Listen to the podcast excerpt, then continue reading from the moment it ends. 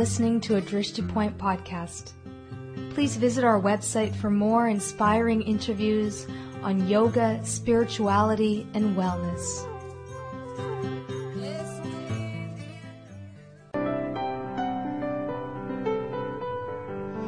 Welcome to Drishti Point. Today, my guest is author of a new book, one of her new books actually, that's just come out, Igniting the Inner Life by Regina Sarah Ryan. And you can check her link, reginasarahryan.com. And Regina is actually a former Catholic nun who has studied contemplation and mysticism for several years, for over 40 years now. And um, we're going to talk to Regina. She's here this week in Vancouver. She's doing a book signing tomorrow at Banyen Books, and we'll. We'll uh, give further uh, details on that uh, throughout the discussion. Regina, thank you to uh, thank you for joining me today on Drishti Point. It's a pleasure, Lauren. I'm glad to be here. Okay, um, so let's begin by uh, your spiritual journey. How when when do you think that really started for you? Well, I think it started as a child in church. You know, I loved the uh, I loved the church and the the burning candles, you know, and the incense and the music and uh, the the mood of that kind of sacred space. Um, I was raised within Catholicism, and so had lots of opportunities to be in the church. But you know, there was something that uh, influenced the body and the senses and uh, sort of uplifted the heart that was different from the uh, the doctrine, the rules and regulations, which were also a part of my uh, upbringing. So I think my spiritual journey started by being impacted in my body with the reality that there was a sacred dimension, and so it went from there. Now I find that really interesting, even in reading your book, Igniting the Inner Life. Um, first of all, the reason why I love this book is because it's incredibly heartfelt. You know, um, yeah. Uh, but you do pay um, attention to the body, and not very many. N- you don't really hear a lot of spiritual teachers talking about that. So I think that's really interesting that you recognize that at such a young age. Yeah, well, you know, I don't know that I recognized it then. Okay. I think in looking back, I, I know that that was that that seed, that that um, reality was part of the attraction for me to keep coming back to that source. I think part of my being drawn into the convent um, at the age of 18 was also because there was this this uh, rasa, this mood of silence and uh, contemplation that was present within the convent when I would go to visit and help the nuns on a Saturday morning, you know, and um, and I wanted that. It, it was a refined food that went beyond, you know, wearing special clothes or doing certain practices, but rather, I think that this was the way in which my um, my heart was captured in some way. My heart, my body, uh, the food that what that I sensed would be there mm. if I could explore this path more deeply.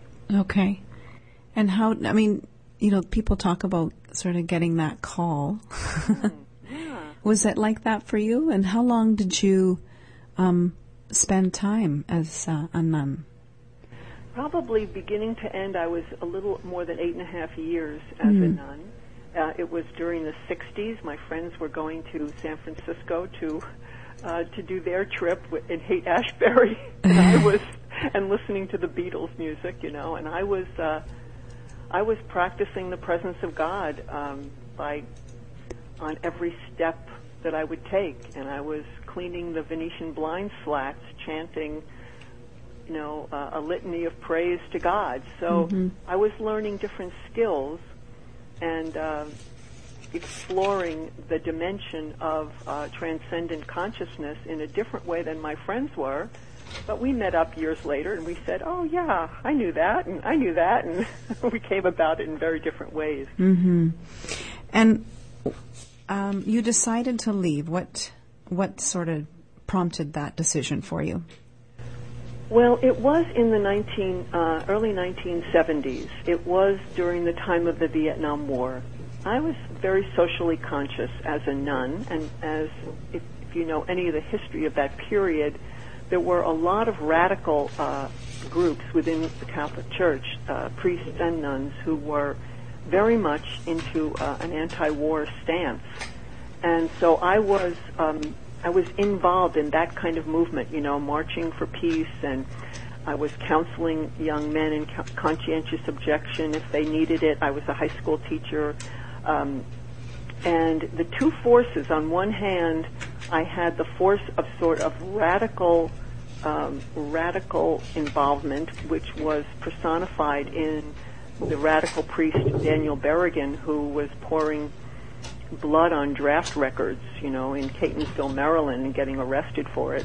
And on the other hand, I had the mystic contemplative tradition uh, personified in Thomas Merton, and they were pulling me in these two directions.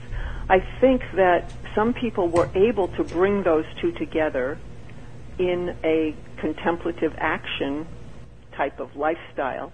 But I was young, you know, I was in my 20s and I was uh, I, I did not have the guidance that might have helped me to bring those two together, or maybe it was just my karma at that point to be to be drawn in two directions so that I had to choose.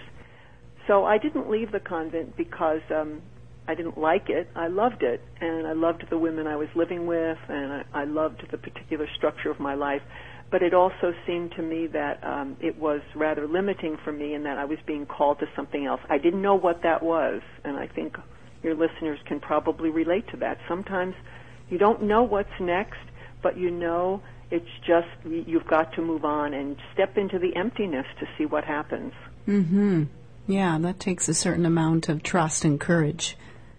It really does. Um, yeah. And you know, when you're doing it, you don't feel like some courageous warrior. You feel sort of like a lost and stumbling, fumbling, bumbling person who could be really making a bad mistake and you just sort of like uh, you just sort of have to do it anyway, mm-hmm. and j- just keep keep uh, going back to like a cry to heaven. I say some mm-hmm. kind of a really deep prayer that calls out to, to to whatever it is that's your source point. You know, God or the force of love or the universe or whatever and just say please you know guide my journey i'm i really want to serve i want to i i want to make a difference i want to love and you're just something else is going to have to guide me because I don't know what's next. Mm-hmm. Regina, please tell us what your life was like after you know you made you made the decision and the time frame between that and and your spiritual teacher, um, Lee Lozowick. Yeah. And that's in the Western Baul tradition. Is that my understanding? That's correct. Yes. Okay. Yeah. Um, I left the convent in 1971. I was married in 1973 to the same man I'm still married to now. Wow. In 2011, which wow. is wonderful. And uh, he he had shared many aspects of the journey before me with a similar um, background in Catholicism. Mm-hmm. And so uh, we knew that we needed a um, we needed to have a spiritual dimension to our lives, and we actually spent some of our early uh, time together right after our marriage um, going around the country and looking for places where there was spiritual community where we felt like we could we could plug in. Um, and we didn't find anything uh, that we were ready to move in with. And then um, somebody said to me, "Oh, you should go to India." And uh, you know, supposing Jesus was alive, wouldn't you want to meet him? And I said, "Yeah." And they said, "Well, you know, uh, there's teachers there who are kind of like Jesus, and you could go there and they you could you could meet them.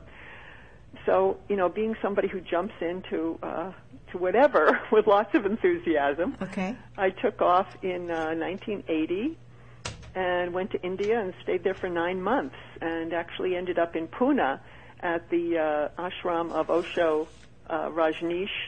Uh, we called him Bhagwan Shree Rajneesh at the time, and mm-hmm. stayed there for a long time and actually it was the beginning of my uh, my journey to the east. I didn't I didn't end up staying um, as a long-term devotee of Osho, but what it did for me was it opened a whole different dimension to spiritual life and spiritual practice that I needed, and um, it began to open up dimensions for me. Really in the body, because many of his meditations were involved in um, in dance and uh, Kundalini breath and those kinds of things that were just so new to me, mm-hmm. and yoga. So, um, so I had tremendous gratitude for that. So that that was sort of the, the, the beginnings of the work into the East. And then, so I guess from about uh, 1970, well, 1980, when I uh, went to visit him, and then uh, in 1984, I met my teacher. I was, you know, so I was I was open to the finding of a guide. It, it was it was really clear to me that really where I wanted to go was uh, I needed the Sherpa to take me up Mount Everest. Okay. yeah. Hmm. Um, what do you think it was about him that you were drawn to? About my teacher Lee. Yes. Uh, honestly, when I first met Lee, Mm-hmm. I thought he was ridiculous. that was my first thought. I said, "Oh, come on!" He would tell jokes, and he was fooling around, and he was, Uh-huh. you know, he was being irreverent, and he was using language that I thought was just shocking from a spiritual teacher. Uh-huh. And I mean, he was doing everything to provoke all the places in me that was looking for some s- sanitary, you know, uh, uh, disembodied spiritual force or something. I don't know. He was just provoking me. But um, so I, I I didn't get very excited about his work the first time I saw him in person. But uh, the second time uh, I heard him on the radio, actually in a radio interview, um, I was my friends begged me to listen because they thought it was going to be just really a howl because he was evidently funny on the radio. Mm-hmm.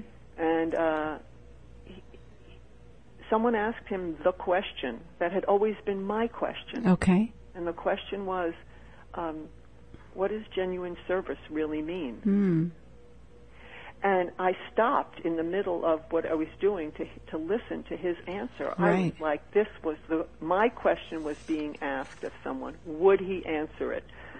And there was dead air on the radio, and you know what that means. Dead Right. air is like it's the worst thing that could possibly happen. So I waited and I waited and I waited, and then this very fierce but also um, compassionate, fiercely compassionate voice said to the interviewer, Mm-hmm. "You have absolutely no idea what genuine service really means." Hmm. And that and that captured you because oh my God! It was as if something had literally punched through the radio and Yeah. just hit me in the body. Right. So if this is a call, if this is a plea for good radio, you know, good radio can can be a vehicle for who's ever listening. Really, if it if it's a person's right time and right moment. So Lee did not answer the man's question. He just he just undermined it by saying in, in in so many words, you know, you're asking me that from a place of trying to trick me or trap me or or get a get a simple answer to a question which is a lifetime process. And that got me. And then I went that very week I went back and saw him and never left. You know, it's interesting um, in terms of these, you know, teachers and our expectations and judgments. Don't you think? Oh, so much so. Yeah, and um, that's but uh, that's you know, I, I've been learning that, and I've certainly gotten that from your book as well. You know, um, and I'd love to hear a little bit more about the actual tradition of Baul. Sure. Yeah. Today my guest is Regina Sarah Ryan. And uh, this is actually her first stop here with us on Drishti Point, which I'm actually quite happy with. Uh, tomorrow night, Regina will be at Banyen Books uh, from 6:38, uh, 6:30 to 8 p.m. doing a talk and a book signing on this uh, new book of hers. So if you want to contact Banyen, it's www.banyen.com. And uh, there are a couple of talks throughout the week, and uh, one wonderful one that's coming up this Thursday at Eternal Abundance at uh, 1025 Commercial Drive. Regina will be doing a talk then. You can go onto her site, reginasarahryan.com, for her uh, Vancouver schedule, or you can contact us at drishtipoint.ca, and we'll be happy to give you the information. So we're just going to continue our conversation with Regina, and we're going to, I'd love to hear a little bit why the Baul tradition is um, calling you and um, what it's actually about. What's the underlying meaning of this particular path? Well, you know, I don't know that I would have ever found it had it not been that that was the orientation that my teacher Lee uh, had aligned with. He was, you know, he's an American, and uh, and yet this particular path is um, uh, a path that comes out of Bengal in India, and it's a combination of a type of um, Vaishnava Hinduism and uh, Sahajiya Buddhism. That sounds all very esoteric, but it's a it's a rare mix of Hinduism and Buddhism, and it also has very strong alignment to a Sufi uh, life uh, practice, which is that it is uh, an ecstatic sect of singers and dancers who are beggars who wander the countryside in Bengal and they uh, sing and dance their praise of God. The, they don't have a written scripture. They use the body and the, the exploration of the divine located in the heart of each being as the central point of their practice. And uh, they got famous actually uh, in the 70s or 60s even, or 70s I guess, when uh, Bob Dylan brought uh, some of them over to uh, perform with him on some of his albums.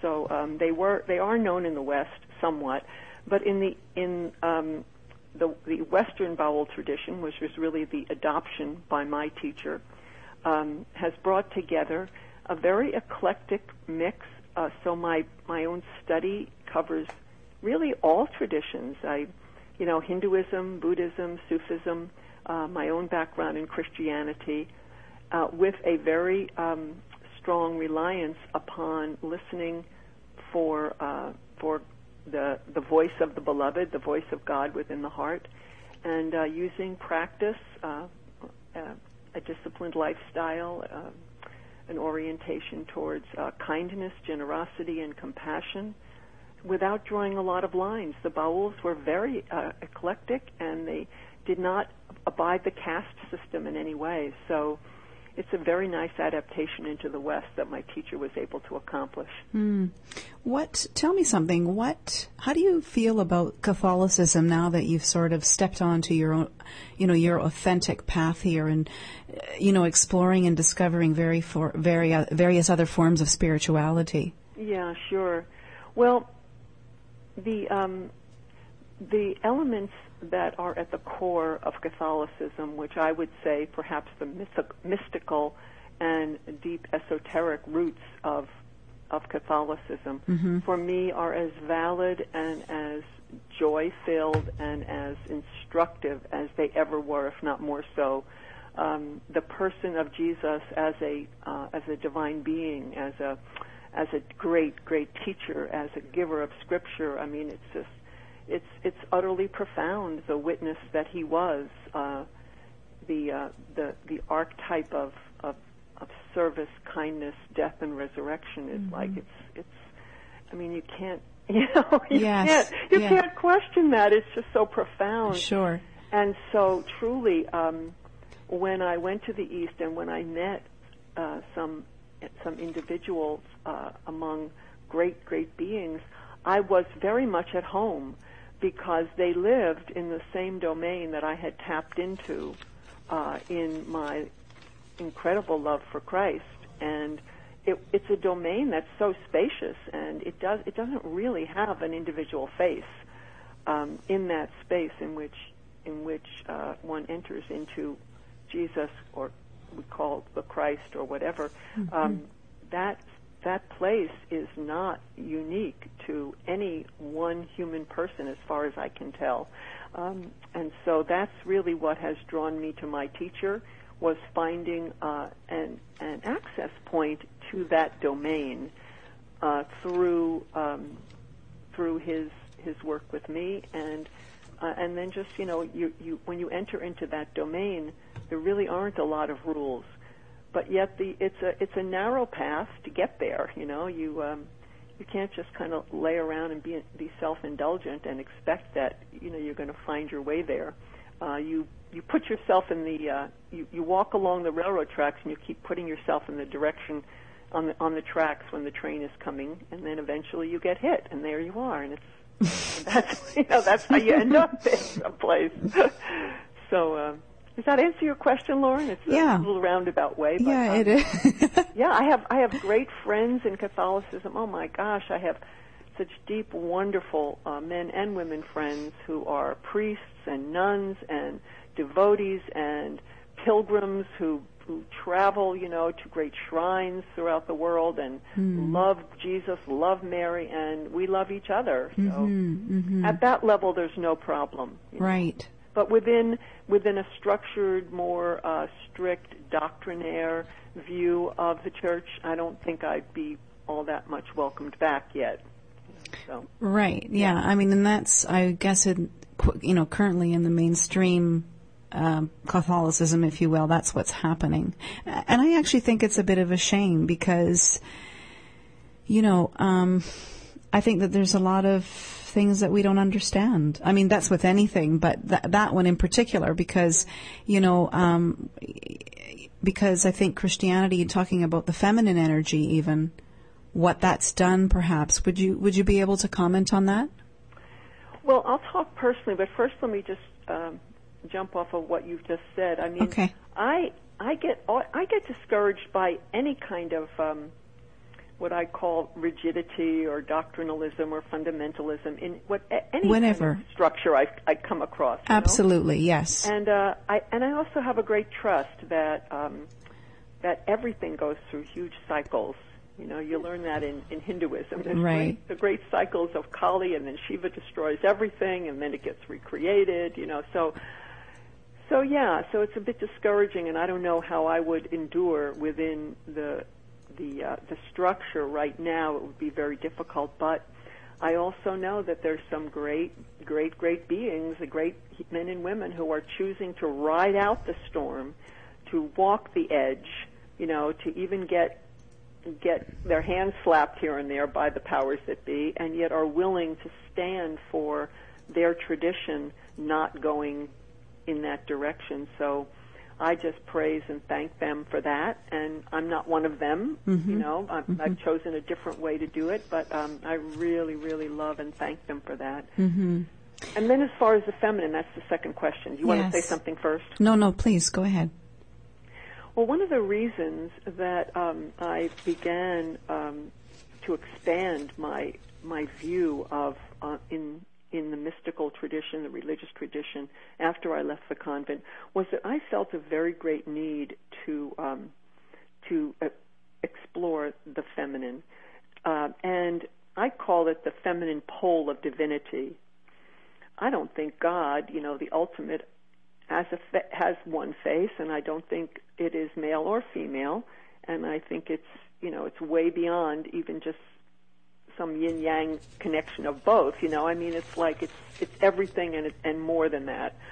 And yet, um, as an individual embodied, I didn't have a lot of feminine uh, instruction role models, role models of instruction.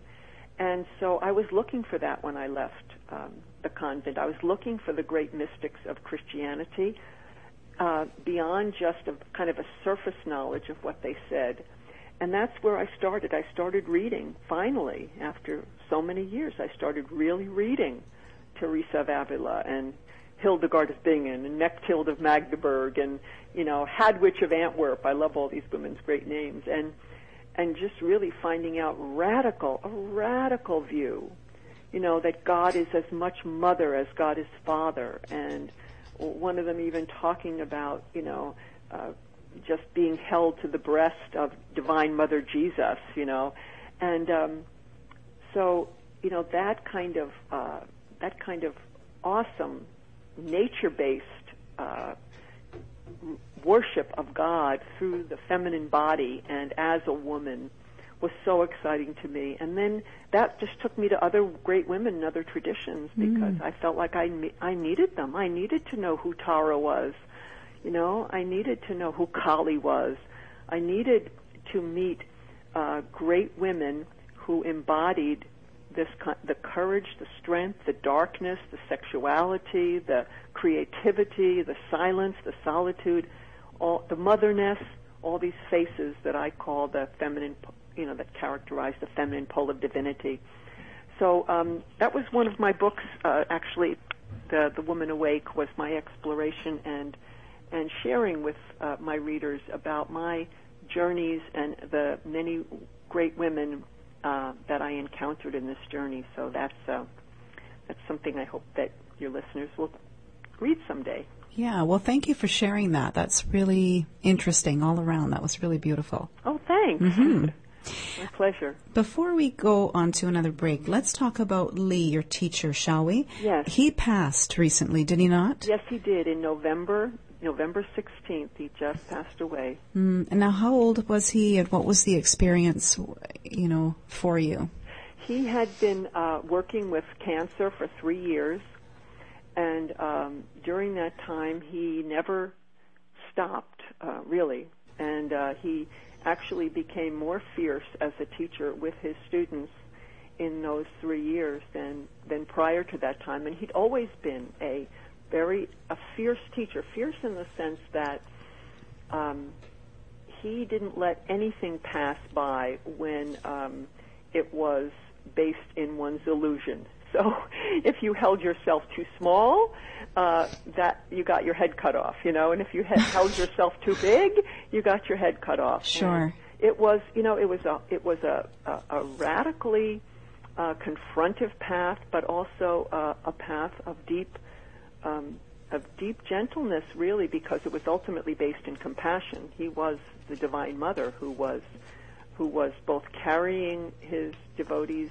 and also um, constantly, like Kali, cutting off the heads of illusion. So we, um, so we we burned, you know, under his um, under his his gaze for the last period of time, and and for me, 26 years before that, um, I had been I had been in his uh, in his regard and had worked very closely with him. So I have just so much gratitude and now uh, and then he left us in uh, in the physical body in Mhm. November, and really, um, you know, I mean, I'm both ecstatic and I'm broken. It's um, Yeah. it's a mixture, you know, like any kind of grief. In one moment, I I deeply, deeply feel that nothing has changed, that he's he's guiding me ever at the level of the heart, and then, um, you know, the next day I feel, oh, you know, I, I miss him. I just miss him, and uh, I I miss that physical presence. But I also have tremendous gratitude that I got to live through the passing of my teacher because I got to live with him or near him for 26 years mm-hmm. and work with him. And now it's as if he's given me the next step in my spiritual work, which is to embody and live without him in the mm-hmm. physical form. Mm-hmm. He's like, you know, they say, and eventually the teacher's going to have to, you know, cut you free Sure. and see if you float, you know. And so, um, whereas I still feel deeply aligned to him and his teaching and the other members of my community, my friends there, uh, yes, in in a, in a way, this is this is his gift to me. Uh, how will I live now? And uh, so my work has just begun. Wow. Well, they say that often. I think that um, I've heard that like by two teachers. There's a uh, actually a Catholic priest. His name is I think Father Joe, and he had a rapport with Mother Teresa. Uh-huh. And he talked about how he felt that she was with him more so now Yes. than yeah, and as well as you know uh, my teacher, Dr. Reggie Ray, Yes. and how you know Chogyam Trungpa Rinpoche often visits him. So it's just fascinating to know that, and Yeah. it's I, I, I, I it's like God, what's what's that like? Yeah.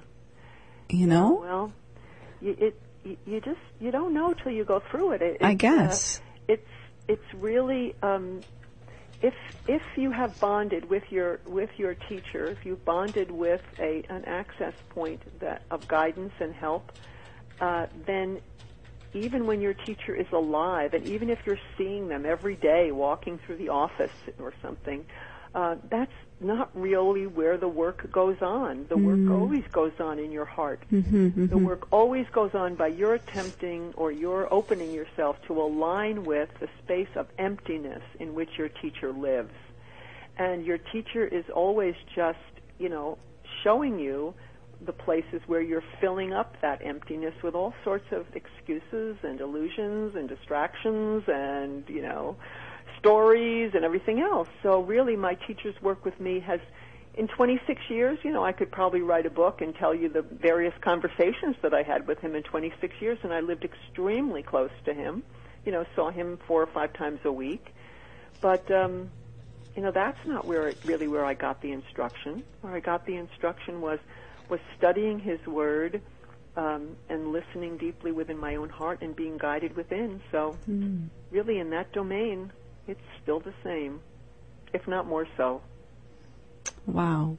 Well, I, I, I, I'm really touched that you that you were able to experience that closeness with the teacher. Yes. And our guest today is Regina Sarah Ryan, who's um, just written her um, new book called Igniting the Inner Life. And I love the title of this book, Regina. Oh, thank you. Mm-hmm. It says everything. um, I'd love to ask you just some random questions, but before I do that, I'll start off with um, igniting the inner life and how this uh, title came about for you.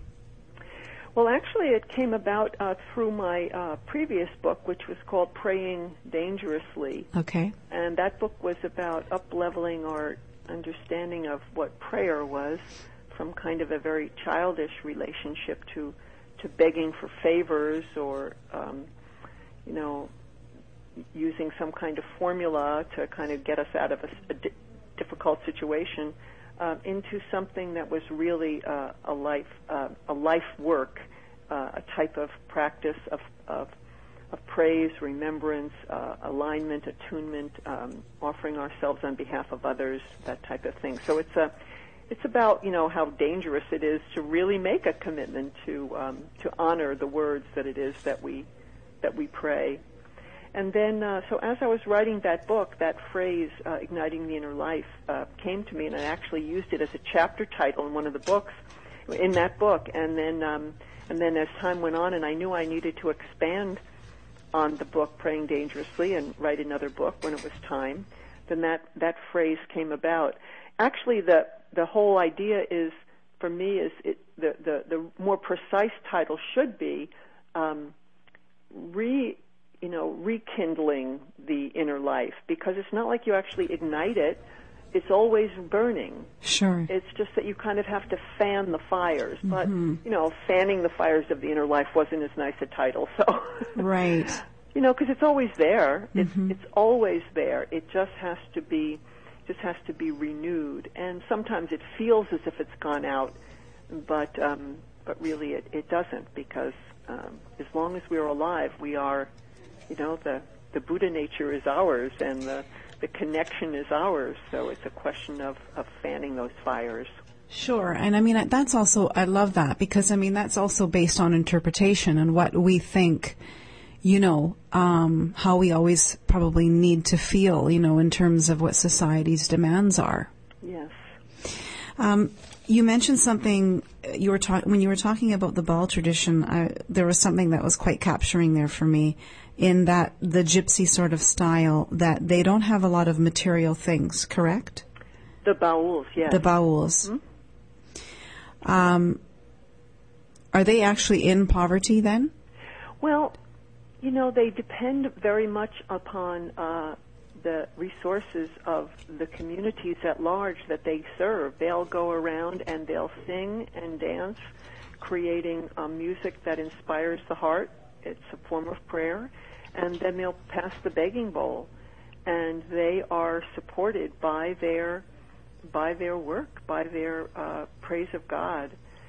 So, you know, it, it, in this day and age, living here in the States, it's not really my practice to just um, pass the begging bowl and nothing else. You know, sure. I mean, it would be it, it the the spirit of that, the spirit of radical reliance uh, on uh, on the you know the divine abundance is is really awesome, and some people have taken that up and lived that but it's really a sense of of looking and recognizing, um, not necessarily at the financial level all the time, but how in my daily life can I just keep giving it up and keep resting in, relying on, trusting um, whatever it is I call that, the place of source, the divine guidance, the, Mm-hmm. uh, the will of God. You know, people have different ways of of talking about it because otherwise we spend um, we spend frantic amounts of energy. You know, uh, as I say, rearranging the deck chairs on the Titanic. Um, and Yeah, you said that. yeah, I mean, I'm not the first who said it. I got that from somebody else long ago. I don't even remember who. yeah. But you know what I mean? And, Yes. and what we really want to do is we really want to go go to the lifeboat that, that that's within. And in the Hindu tradition, the lifeboat is the guru's sandals. In you know, in Buddhism, it's the, I guess the remembrance of our Buddha nature, um, and you know, a remembrance that we're never separate from anything in every moment. So you know, going back to that source, what's at the core there, and um, that's kind of radical reliance that I'm I'm talking about, and I think that's what the bauls uh, represent. Right. Okay. Yeah. Um, what scares you? Death. Me too. I'm glad you said that. Yeah. Sickness, poverty, all the things that scare most people, you know, insecurity. So you still have that fear? Oh, sure. Yeah. Oh, yeah, I do. And, you know, I mean, until I don't, I mean, it would be so, so foolish to, to try and, try and say that I don't. Mm-hmm. And yet, um, it is, every time those fears arise, there is my, there's my choice point. There's my opportunity to practice. Um, and, and then I have my practice in the, in the midst of that. And my practice is just resting in what is as it is here and now without denying it and also without identifying it with it to to let it arise without judgment and to simply tell the truth about it. Mm. So yeah, so I'm a I'm still a white knuckle flyer. You can see me on airplanes. I am like so, and you know, airplanes are one of my best places for my practice. You know, I use them for, I use them for you know just just resting in the heart for for making a making a prayer of surrender. I use it as an opportunity to remember all the people in those moments who are you know, who are really in, who are, you know, in war zones and who are really having, um, you know, serious, serious threats to life. So, um, Right. if nothing else, you know, it reminds me to connect with others, to in Tonglen, to to breathe and to connect with all those who suffer throughout the world. And, Yes, know? in Tonglen. Mhm. yeah, maybe I'll maybe I'll transcend all of those fears in this life, and maybe I won't. And that's really not the point. The point is this: in this moment, will I will I, you know, will I rest in kindness, generosity, compassion, and serve what's wanted and needed in this moment? My my thoughts and my feelings are irrelevant. Mm. They really are. Yeah. They mean nothing. Actually, I had your book on the way down to Colorado, uh, you know, early in December, and I was reading it, and they had mechanical problems on the airplane. Yeah. And you, you started here, you know, started quoting Chogyam Trungpa Rinpoche, and as I mentioned to you in our private conversation, that you know Reggie Ray was, you know, is uh, you know his student, and I'm on the way there, like on the way, you know, down there, and I'm thinking, God, this Chogyam Trungpa gentleman's just everywhere, and and you've written about it, so I just thought I'd put that out there that you know, since you mentioned airplanes, Yeah. um, Oh, I love his quote, his, his poem that says, "Death is certain, comes without warning. Mm-hmm. You too will be a corpse." yeah, Okay, folks, you know, this is a hard lump of reality on our plates, and the, and what are you going to do in this moment except you and I attempt to, you know, bridge. Um, bridge any divisions that might be there and just express our, our joy with each other and possibly make a difference in somebody else's life. So here we go, you know, if the plane is going down, let's have, let's, you know, let's love. So, in closing, Regina, in closing, we have a f- like, few minutes. Okay. What do you think the meaning of your life is? Oh my goodness, somebody asked me that before. I And? don't I said it was a well cooked omelet, but that that that person sort of laughed when I said that. Uh huh. Oh, the meaning of my life. Well, I think the meaning of my life is to serve the next highest level of uh, of creation. I don't know what that is. It might be uh, to serve um, to serve and to serve the angelic uh, realm. It might be to serve the the realm of the gods and goddesses, or some or the absolute.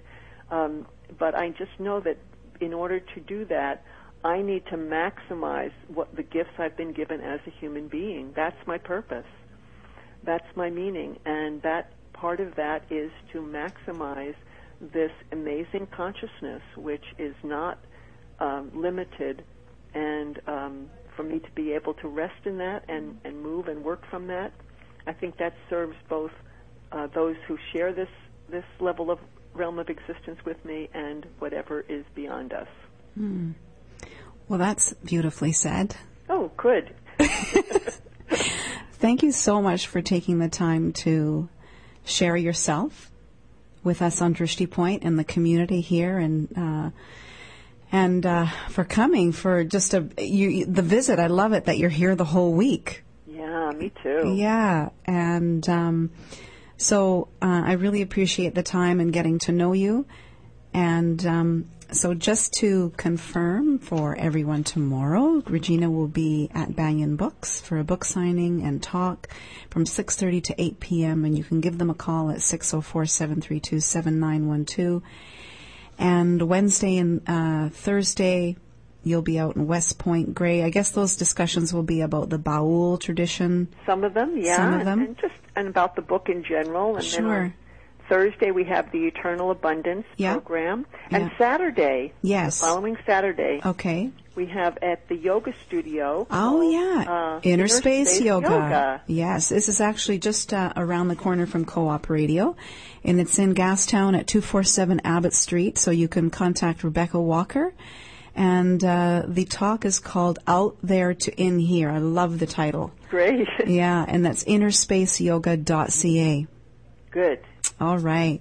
Oh, Lauren, it's been delightful. Thank you. I'm happy to meet you. Okay, well, thank you. And I'd like to um, dedicate this song to you because um, this is a version of Leonard Cohen's um, Alleluia, and it's by a, a local Vancouver yogi musician by the name of Will Blunderfield. And I hope that you uh, love his version as much as we do here.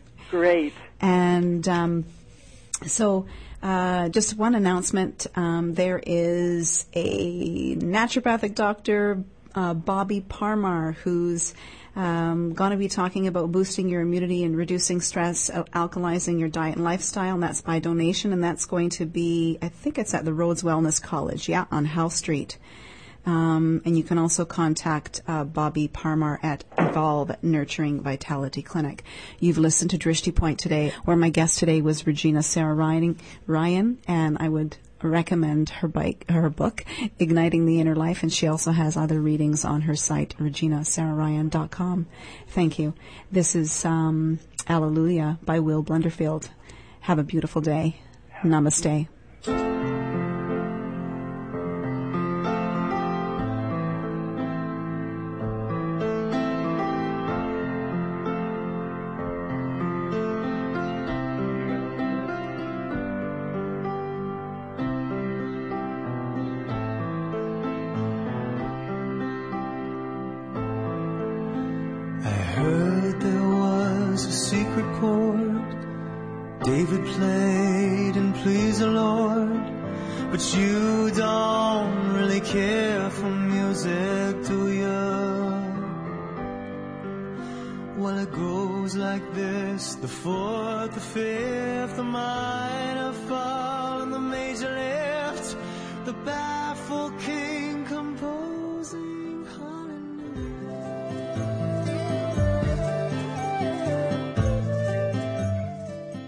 For listening to Drishti Point. We dedicate our efforts to the health and happiness of our listeners and for the health and happiness of all living beings.